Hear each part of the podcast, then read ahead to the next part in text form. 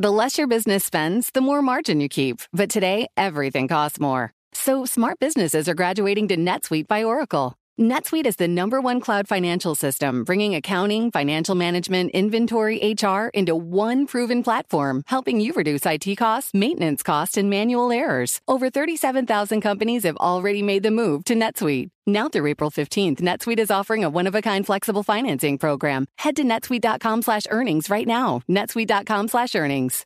You know, it can be hard to see the challenges that people we work with every day are going through. Invisible struggles like stress and burnout, caregiving for a loved one, or being misunderstood.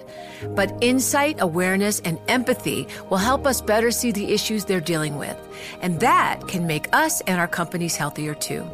I'm Holly Robinson Peete. Join us on The Visibility Gap, a new podcast presented by Cigna Healthcare. Download it wherever you get your podcasts.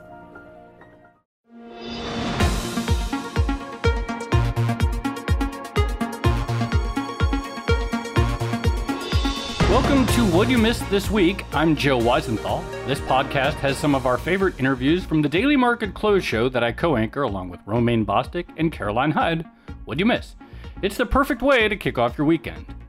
This week started with quite the rally. Stocks gained on early data from Pfizer's COVID vaccine, showing that the shot has potentially 90% efficacy in preventing the coronavirus.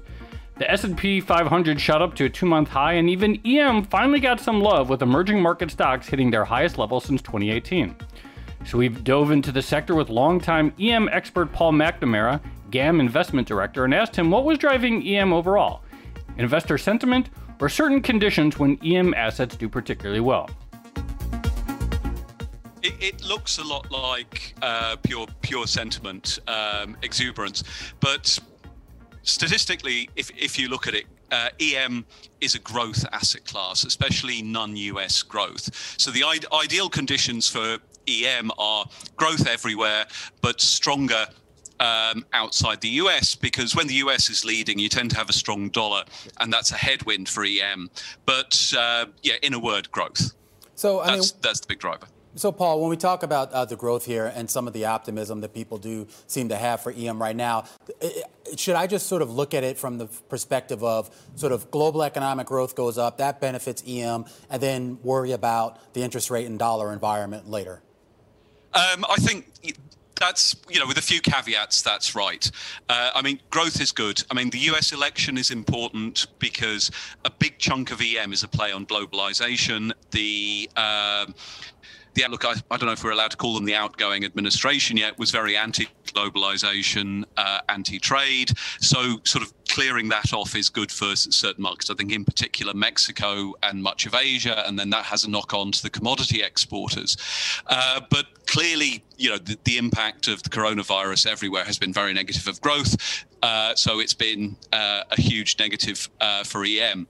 Uh, I do think it's actually less to do with the vaccine today, in the fact that everybody hates EM at the moment. There's a lot of shorts. There's a lot of tourist money short EM.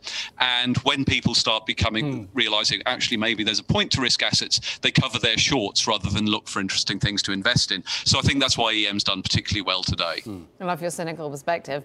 Talk to us about the US dollar pool and how much that factors into it. I mean, it's been a story of weakness, but how much weaker does it get? Well, I mean, it's it's it, it, it's been a bit of a bastard for us, really, uh, because usually, you know, as a rule of thumb, if the dollar strengthens one percent against the majors, it, it goes up about 1.4, 1.5 percent against against EM, and the same in the other direction. So it was it was very simple for us. A weak dollar environment is good for EM a strong dollar environment is bad for EM. And this has really been the first year in a long time that's that's kind of broken down. Um, you know, there's politics. There's you know the the virus has changed a lot of things. You've actually had the the Europeans doing something about growth, which is you know almost something of a black swan.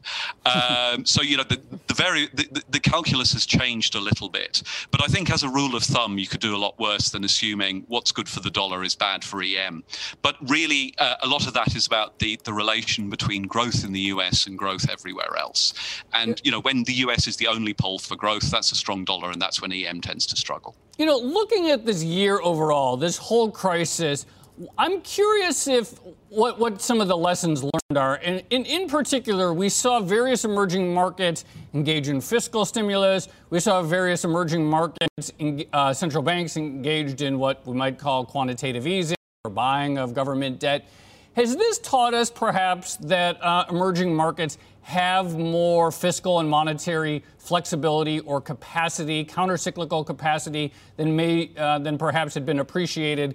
Does that tell us something about the future of uh, this asset class?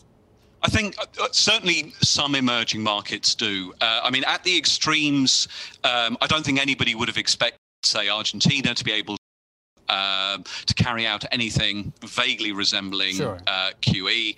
They've increased their government budget deficit uh, by about four and a half, five percent of GDP, and they've got inflation at 37 percent and a currency crisis and all that. Whereas places like South Africa which you wouldn't have thought of as kind of paragons of stability, have increased their budget deficits by around 12% of GDP and actually not done nearly as badly, even though neither has, has embarked on on. Um, you know, it's not the case that emerging markets have the same degree of flexibility as some of the reserve uh, currency issuers, but uh, and and we have seen that even as interest rates in EM have come down very hard. Bond yields haven't. So you've got these very steep yield curves in emerging bond markets. Uh, but I think overall, you know, certainly, you know, at the better end of the spectrum, the Polands, the Chiles, uh, Thailand have a lot more flexibility and in a lot of ways look a lot more uh, DM than than EM. I am curious about some of the decoupling that we saw. I guess it kind of started prior to the COVID crisis, where you saw some of the EM banks not necessarily following uh, the Fed's lead in the way that they would have done in the past. And I'm wondering, uh, is there sort of a viable argument to be made that some of these banks don't necessarily need to follow the Fed lockstep? Uh, you mean central banks? Yes, central um, banks. I, I, think they've been they they have cut rates. I mean, I think the big breakthrough for EM over the last decade or so is that they can now conduct monetary policy. So if you go into a recession, you slash interest rates, and okay, your currency drops, but that's not the end of the world because not all the debt is in is in uh, dollars anymore. Uh, I mean, the the central banks which haven't been able to cut rates are generally at the weaker end of the spectrum. So you know, sort of Turkey has managed to find itself in a hiking cycle in the middle of the biggest of the biggest recession.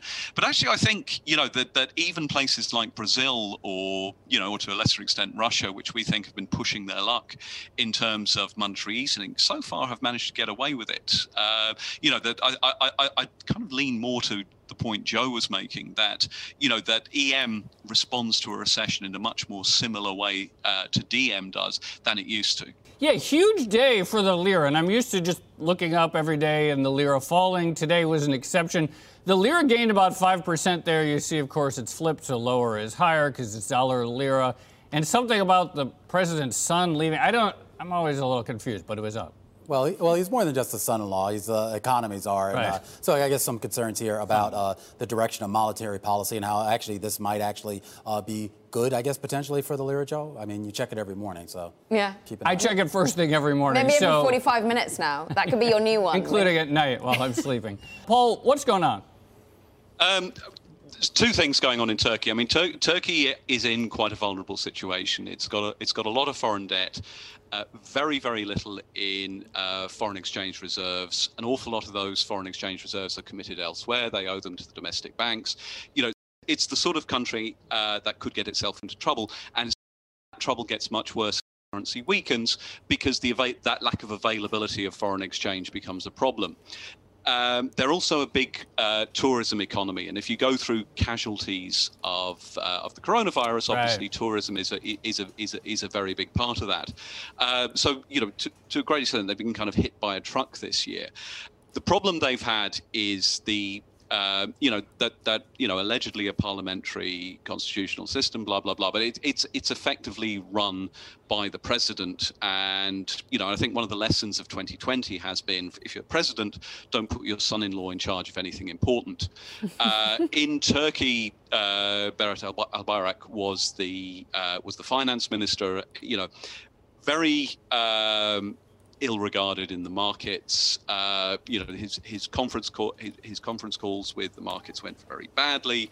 Um, you know, there was a famous incident, I think, at the IMF uh, you know, when he demanded the identity of somebody who, uh, you know, kind of in quite a threatening way, the identity of somebody who asked him a question like, you know, the, the, the approach went very badly. Recently, he'd been about what a good thing it was to have a competitive lira, which is of course gets interpreted as well, you know, let it fall. So the fact that he was removed yesterday after the uh, the, the, the, the, head of the central bank was removed on Friday night, uh, the market has taken that as a sign that we're going to see a U-turn.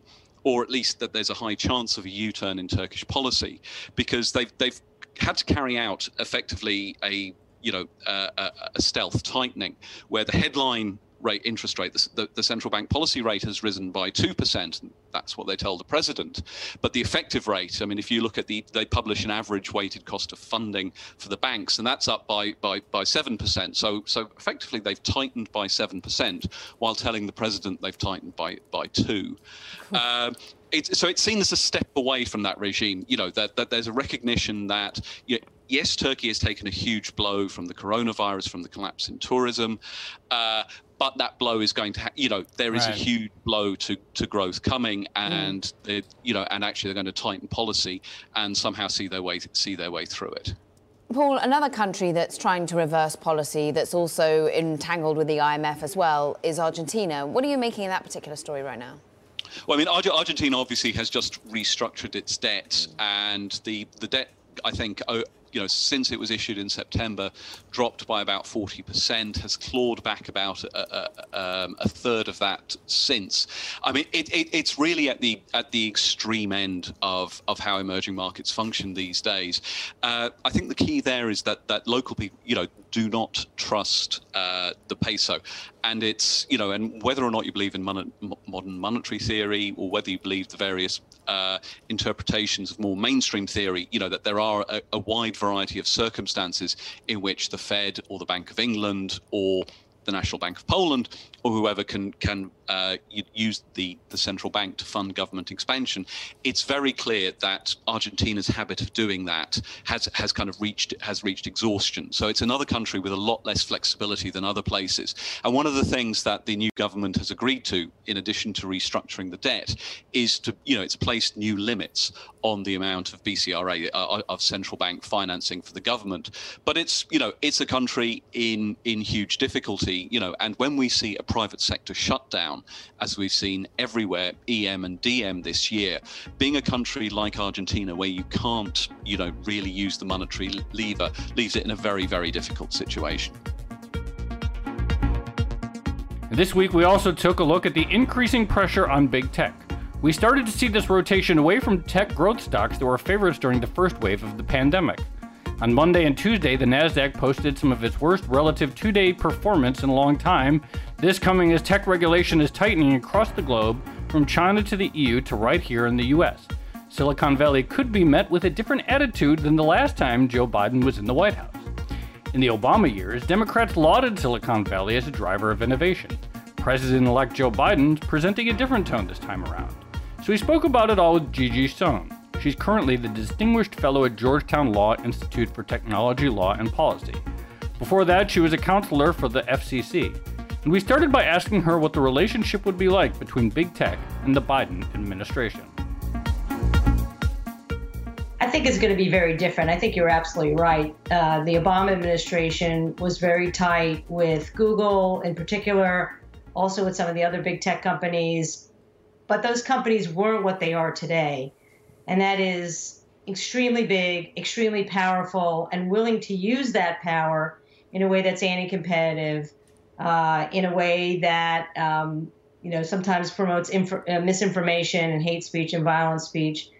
And you know these companies collect so much data from us that not only is our privacy being compromised, it just cements their power even more. So I don't. You're not going to see this relationship that the Obama administration had with tech I think the folks uh, who are going to be working for Joe Biden are going to be much more skeptical and more willing uh, to act in a more regulatory power and use antitrust law, advocate for strengthening antitrust law because that needs to happen, but also use antitrust law in order to go after these companies. Let's talk about how you can use the law because in the EU we've seen once again Margrethe Vestager waving her her authority, her clout. She's going after Amazon, already gone after Google, but many have said, look, it's all very well her leading the charge here, and we did get GDPR, for example, in terms of data privacy, but the big fines aren't that big when these companies are so extraordinarily large. It's notable that Mark Zuckerberg has actually time and again sort of said, sure, regulate me. I'm, I, I like, you know, look at GDPR in Europe, and he's talking about you know,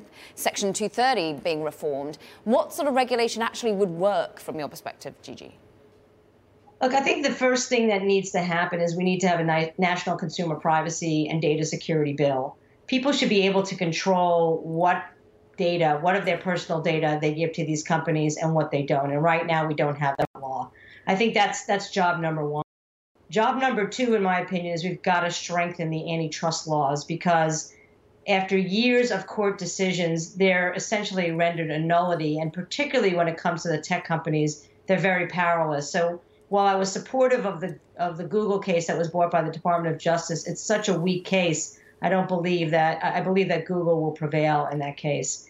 And then finally, we do need to look at Section 230 and whether it needs to be modernized. Again, this is the law that uh, gives companies like Google and Facebook, but also companies like Wikimedia and Reddit and uh, immunity from from content that third parties, you know, that customers post, and also allows them to take down or tag content. It's a very important law, but it may need some updating. But the thing for me that I think is really, really important is that we can't harm the small companies that rely on Section 230 in the effort to go after the big companies. Yeah, this is uh, kind of the dilemma out there because a lot of the regulations, uh, the proposed regulations, as just today, and legislation out there. Um, would, I guess, to a certain extent, hamstring some of the larger companies, but it would pretty much decimate uh, some of the smaller companies, and any new company looking to come uh, to market and be a competitor here. So, how do you balance those two? This idea of reining in big tech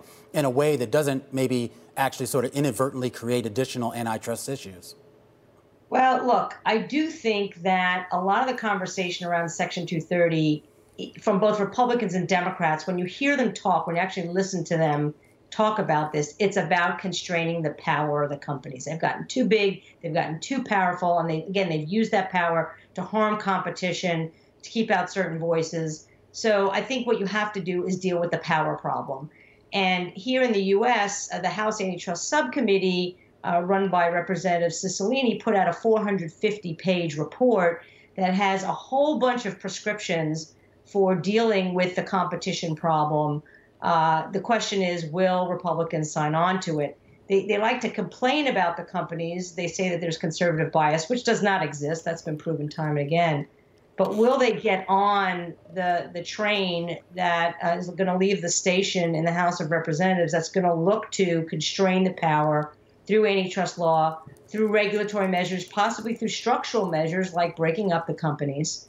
Uh, will they get on that train? Because if we do have divided government, and it's looking like that's going to be the case, I think it's going to be very, very hard to find a remedy that both parties can agree upon. Do you actually think that's a possibility, breaking them up? I mean, these antitrust cases come up every once in a while, and then in the end, it always looks like there's something minor, even like the, the, the, European ones that get a lot of attention and they make some tweak and the business models thrive and go on. Could you actually see something profound uh, in terms of the breakup of some of these in the cards? Well, I think people have to realize how long it takes to break up a company. It took eight years to break up AT&T, and it wanted right. to be broken up. I'm not sure that's the first line of attack. I would prefer to actually see a regulatory agency kind of like the FCC, but for online platforms. You know, you have these companies that are so critical to the economy. They're so important to the public discourse. Right. You know, right. they're they're used every single day by hundreds of you know by billions of people around the world. Why is there not a regulatory agency that oversees their privacy practices, that oversees their, you know, whether they discriminate against, you know, smaller companies or not, that, you know, oversees some of the content moderation practices. Now, remember, in the United States, we have a First Amendment. So the government can't, you know, easily say, you know, we're making you take down this or we're making you leave that up, which is another division between Republicans and Democrats. Democrats want the platforms to take more down, Republicans want them to leave more content up. But setting that aside, why don't we have a regulatory agency that oversees these incredibly powerful companies. We have one, the one I used to work for, the FCC, that oversees Comcast and AT&T and Verizon and, and media companies like Fox and Disney. Why don't we have one for right. Google and Facebook and Twitter? Do you look back at your time at FCC and think could have done things differently?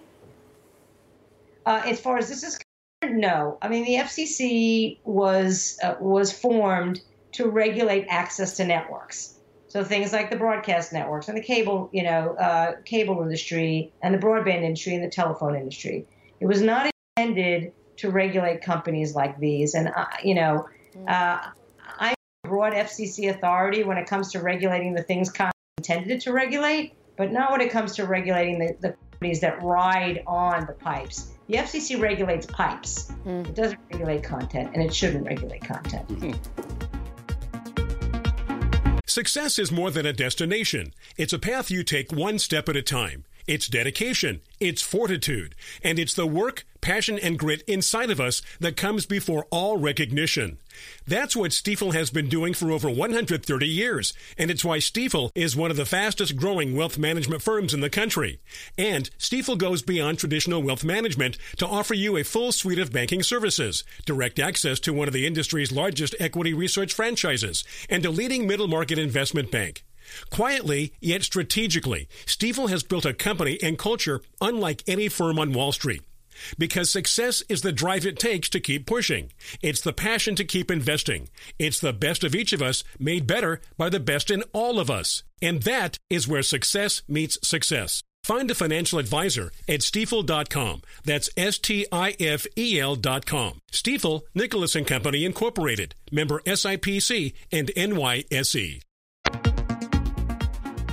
And this week, we also took a look at the second surge in COVID cases and how investors should prepare their portfolios. One big theme people are looking for in the US is the reflation trade. So we discussed it with John Turek, the author of the Cheap Convexity blog, and started by asking him about how investors should think about these crosswinds. And how do you think about a situation which the short term is not looking good, but perhaps there is a light at the end of the tunnel? Right. It is very interesting in the sense that there seems to be this path and destination. The path being that there's likely to be, you know, a more difficult few weeks in terms of the virus and mitigation measures taken.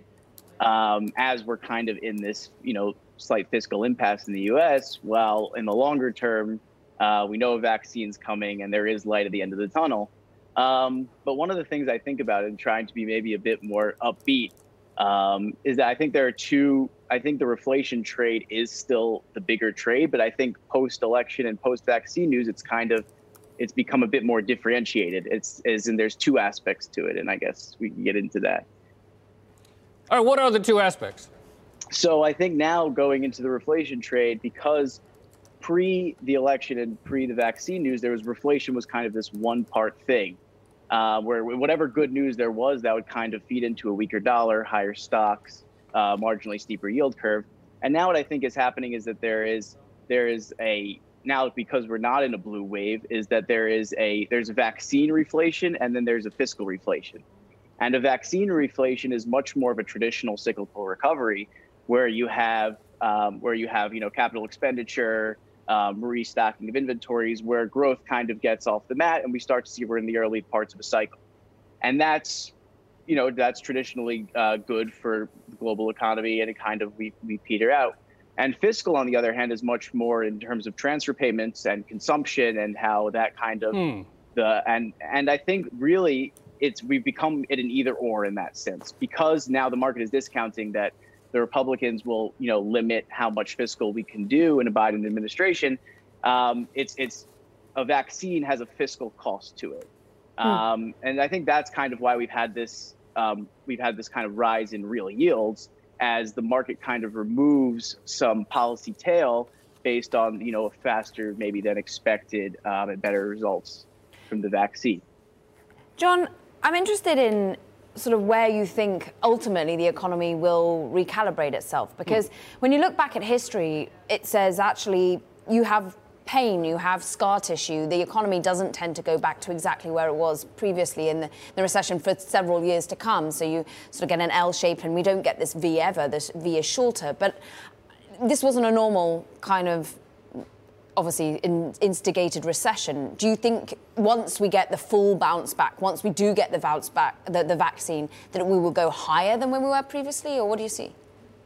I think it's a, it's a great question. I mean, Christine Lagarde in the ECB was kind of talking about this today about like what the hysteresis or the scarring will be um, from this from this uh, recession. And I think it kind of I think it largely depends on how bolted it is by fiscal expansion. I think if we have a more traditional recovery, in the sense of that a vaccine does lead to like an opening up of animal spirits and we have this, you know, pickup in capital expenditure and, and restocking inventories and all those positive tails.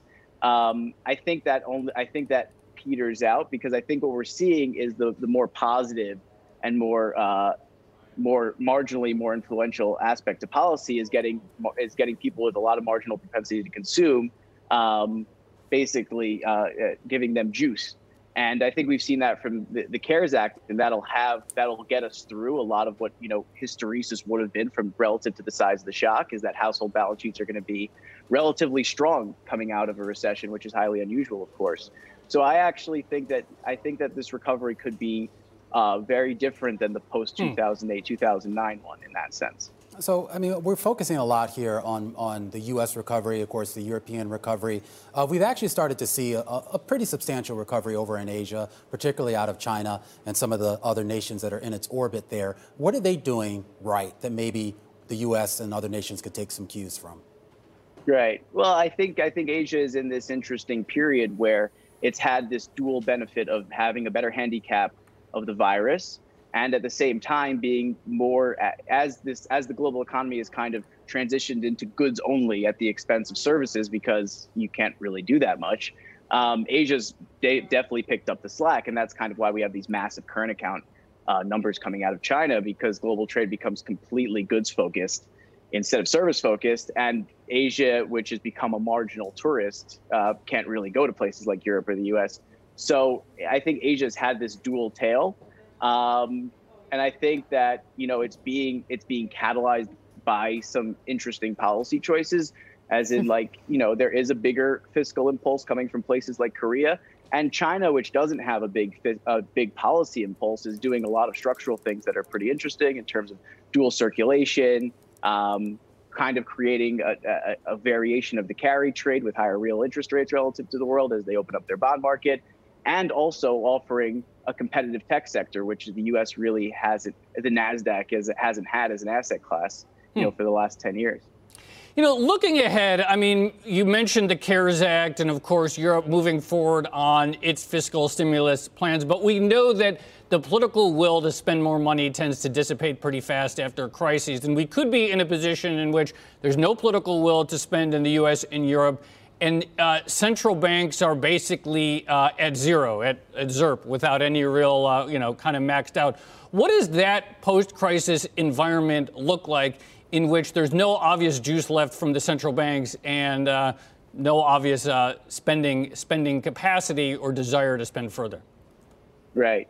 I mean, I think that becomes, a, you get into the 2009 cycle where it's a, it's a, it's a dollar up, tech outperform type of environment but I would I would caution that I think that there's reason to be skeptical of fiscal, especially post uh, the U.S. election. But one of the things that I think is interesting is that I don't think fiscal is going to zero. Right? I think mm. that yes, we are off a fiscal cliff.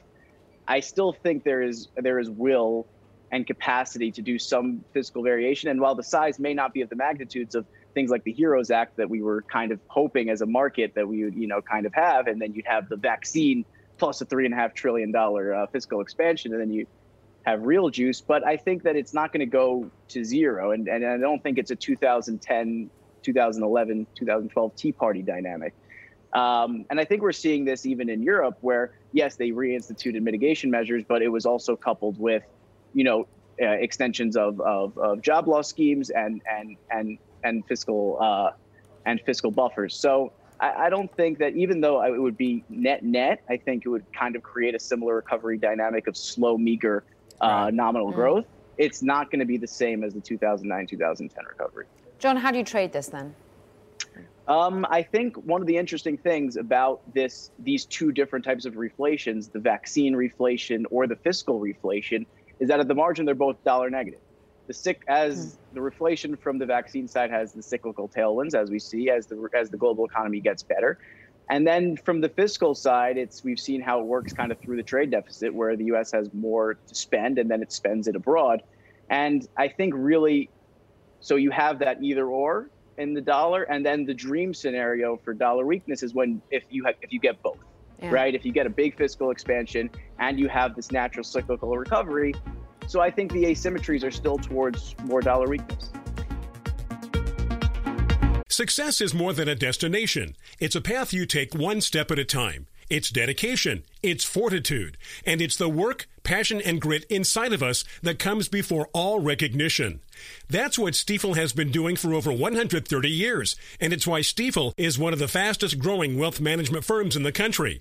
And Stifel goes beyond traditional wealth management to offer you a full suite of banking services, direct access to one of the industry's largest equity research franchises, and a leading middle market investment bank.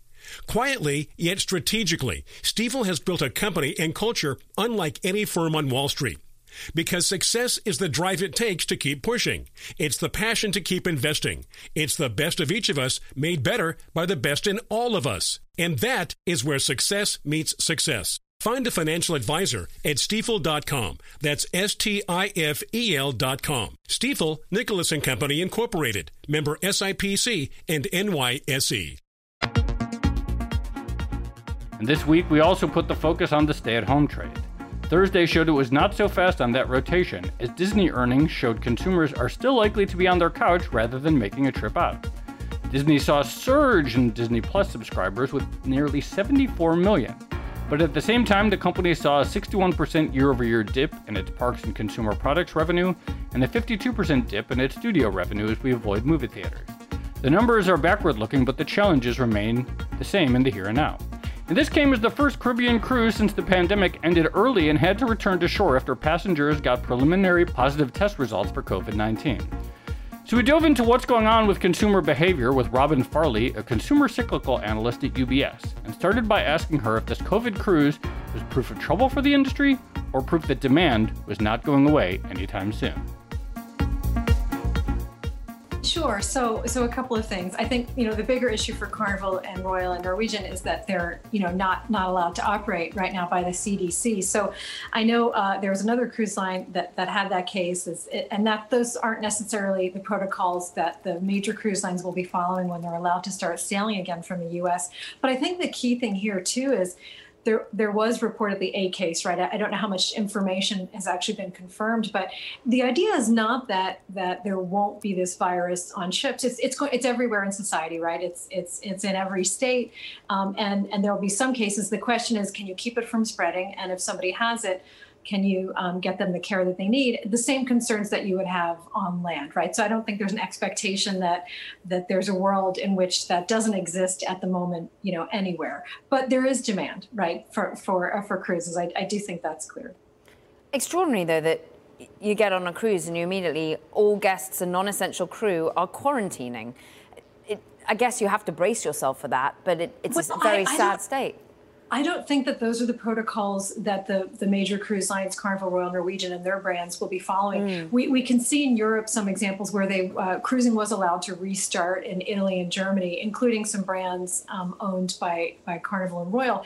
And uh, when a case would occur or be found, that person um, would be isolated, and it, and it did not affect, in, in most cases, uh, others on the ship. So, mm. so it doesn't. I don't think that um, that you know the goal is not to uh, have everybody on the ship quarantine if, if there's a case, right? It's just again the same thing that that we do yeah. in society now. If someone has it, they quarantine. Work goes on, school goes on, all of those other activities go on, and, and that'll be the same with vacationing. Yeah, so I mean, with regards to cruise, I mean, this is, uh, I mean, there's obviously a risk proposition with uh, getting on a cruise and being uh, stuck out at sea for how, however many days. There are other elements, though, of the, uh, I guess, the travel and leisure space, where you, whether you're talking about theme parks, uh, casinos, other places where maybe I would think people would feel more comfortable going, knowing that they're only going to be there for a couple hours and can kind of come go and uh, go and come freely. Do you think that that part of the travel and leisure segment could rebound faster than say something like cruise lines? Well, I mean, we are seeing things like regional gaming where revenues have um, have come back, but but I think when you're if you're talking about a cruise line, a comparable thing would be kind of a hotel stay somewhere, mm. right, for multiple days, right? Because some of those other things aren't really substitutes for going on vacation, and and the cruise lines, the protocol is going to be testing everybody at boarding, and I don't know of another business that does that, that tests everyone before they go into a restaurant or tests everybody before they go into a hotel. So when the cruise lines that are under jurisdiction of the CDC here sailing out of the U.S., which is which is not the case uh, that was being talked about earlier. Um, that will be that will be testing everybody before they enter, which it, you know in some ways may make some people feel that that's a safer that that is uh, an environment where everyone's been tested. Which again, I don't think there's you know any any place, school or work where that's happening um, you know elsewhere. Right. Um, so now there, you know there's a difference between the hotels where there's actually a lot of business travel and and even um, you know, that's a, a, function of probably other things going on in the economy before business travel comes back. But we saw leisure demand through the summer, and that's actually what helped the hotels through the summer was leisure demand coming back. The cruise lines, of course, are pure leisure travel, so when they are allowed to restart, the only thing they need is is for that leisure demand to come back. And with business travel, you know, at, at this point at least, uh, vacations are not going to be replaced by right. a Zoom right? People are going to take vacations. Business travel, um, you know, it will take a, mm. a, bit longer to come back as we're seeing, um, at, you know, compared to leisure travel in the summer at hotels. So at some point, presumably, there's going to be a vaccine. It'll be widely distributed, and one day, COVID, we don't know when, will be a thing of the past. Are there any areas of the companies that you cover for whom, in the meantime, there's credit concern about whether they have the balance sheet buffer to get to that endpoint? Sure. So, so I would say uh, that for the major hotel companies and for the cruise lines, they've all uh, raised a lot of liquidity. So the cruise lines can generally get to early 2022 in a scenario with zero revenues, which that's not our expectation that that's what it's going to be. But they do have the liquidity, despite burning um, a couple hundred million a month in, in, in, most cases for the cruise lines, they do have that liquidity. Now that's going to make it tough the equity value. If we say that if that demand would go back to where it was tomorrow and profitability would go back to where it was tomorrow, they're going to have to live with the, the debt they've borrowed and the share dilution from having raised that right so there's still there's still um, that doesn't mean there's not upside in the stocks from these levels but but if demand went back to January magically, um, the stock values certainly won't, and that's that's definitely an issue for the cruise lines because they've had to do a lot of that capital raising. Um, for hotel companies like uh, Hilton and Marriott, they have liquidity. I, I think uh, Marriott has something like four years of liquidity. Hilton has uh, over two years of liquidity, so they'll they'll be here, and those uh, are capital light businesses, right? Hilton and Marriott kind of rent their brands out to hotel owners, so they'll they'll collect their revenue, and they don't have uh, the asset intensive nature that that the cruise lines do. Um, so so that that asset light model in a downturn like this is is certainly um, certainly a healthier model. Just to be clear to our viewers, and you have been right in pointing out this is a Sea Dream One. Uh, voyage that we've been discussing that had been sent back to Barbados, a Caribbean voyage, and actually only about 50 or so passengers on board. The crew was actually larger. Robin, is there anyone that's managed to pivot really rather well in this? Because we started this whole conversation off by talking about Disney, which has managed to really double down on streaming and perhaps shy away, be able to perform and focus on that as perhaps other parts of the business doesn't do so well. I think of Marriott, which has done uh, sort of taken on Airbnb. We've looked at Accor hotels before that had bought One Fine Stay. Some of these companies were set for a new dawn, a new era. How have companies pivoted and, and perhaps looked for opportunities? In amid what is a dark, dark cloud of COVID? Sure. So, um, so for Marriott and Hilton, they're, they're, fantastic companies. They have fantastic brands, but 70% of their room nights are from business travel, and so there's that's just going to take time to come back, and, and, that's not something they can do. Um, a smaller company, Choice Hotels, actually that we have a buy on, is two thirds leisure travel, and they have brands like Econo Lodge and Rodeway and Comfort Inn, and that's what you know people are getting on the road and doing domestic uh, leisure travel, and so they're actually uh, poised to benefit from from that. Uh, Choice Hotels, and they're a, a, franchiser. But I do think looking ahead, and I think that's really your question is about where does this go over the long term. I think companies like Hilton and Marriott, we are going to see them making some changes uh, so that even when when business travel does return, um, that maybe the check-in uh, um, the check-in experience is going to be done at a kiosk, and then you have keyless hmm. entry to your room, and it's going to reduce the interaction, and and that's also of course going to save some money too. Hmm. Um, same thing with uh, you know during your stay, you, you, they'll change over a room, but you might not get daily housekeeping during your stay, and again, it's going to be presented as you know that's to keep your keep others out of your room but also there, there's a cost saving um, element to that as well so i think we will see some changes um, with with that to keep expenses down and to minimize some interactions and i think some of those things will will stay with us even after the pandemic has, has passed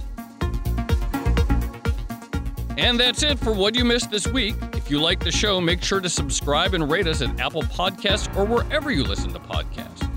You can catch our show every weekday from 3:30 to 5 p.m. on Bloomberg TV and from 4 to 5 p.m. on Twitter. Thanks for listening and have a great week.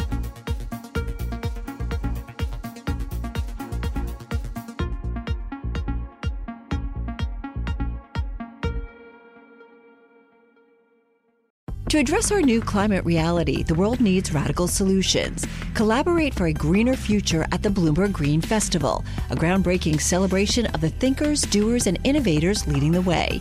From design and culture to technology, science, and entertainment, hear from inspirational speakers and immerse yourself in climate solutions. July 10th through 13th in Seattle. Title sponsor Amazon. Get 20% off using promo code Radio20 at bloomberglive.com/slash Green Festival.